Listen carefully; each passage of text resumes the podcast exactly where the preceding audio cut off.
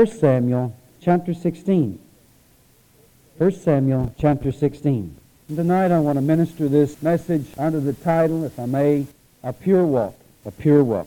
And the Lord said unto Samuel, How long wilt thou mourn for Saul, seeing I have rejected him from reigning over Israel? Fill thine horn with oil, and go, and I will send thee to Jesse, for I have provided me a king among his sons. And Samuel said, How can I go? If Saul hear it, he will kill me. And the Lord said, Take an heifer with thee, and say, I am come to sacrifice to the Lord. And call Jesse to the sacrifice, and I will show thee what thou shalt do. And thou shalt anoint unto me him whom I name unto thee. And Samuel did that which the Lord spake, and came to Bethlehem. And the elders of the town trembled at his coming, and said, Comest thou peaceably?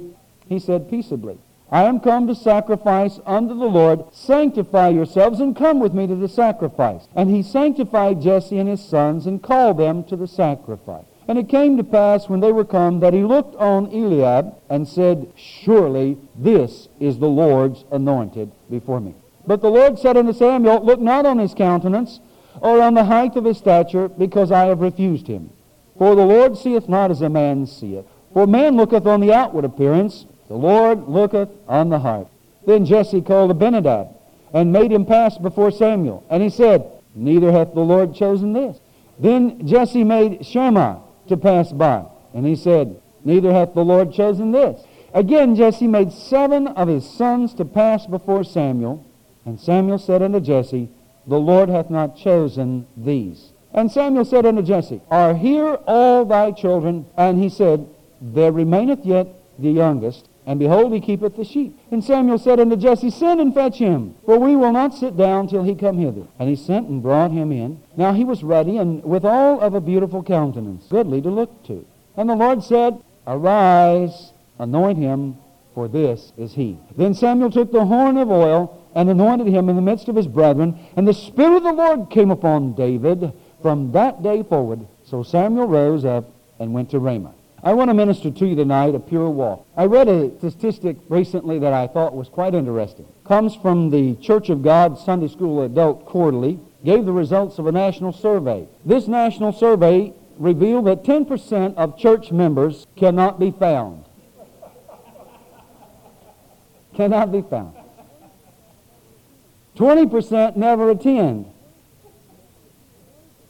You're hoping it gets better, it don't. twenty-five percent admit they never pray. thirty-five percent admit they never read the Bible. forty percent admit they never contribute to the church. sixty percent never give to missions. seventy percent never assume responsibility. eighty-five percent never invite anyone to church.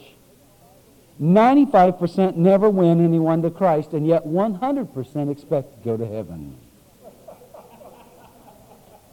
A pure walk. What is a pure walk? One of the things that often intrigues me about the life of Samuel is that it is so spotless. I mean, you study this man's life backwards and forwards, and you'll never find or a disparaging remark said about him anywhere in the Scriptures. His entire life was an example. Since he was just a child, a boy, he was in the temple ministering.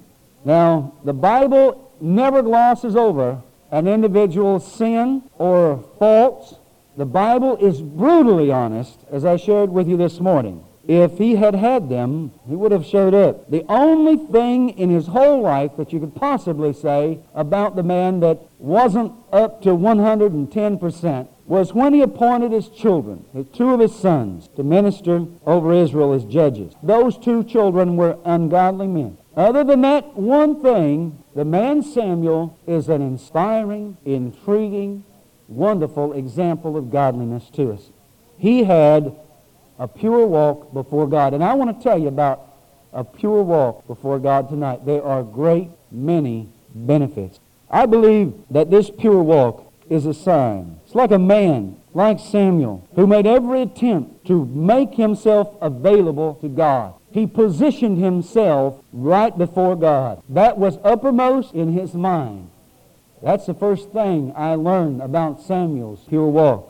He also was a man who desired more than anything else to fear God and to follow God. This is a man who has a pure walk. His lifestyle was one that he had developed not just as an adult, but over the years since childhood. He had had a heart for God, and he pursued after God. And in practicing these things, he had developed it to perfection.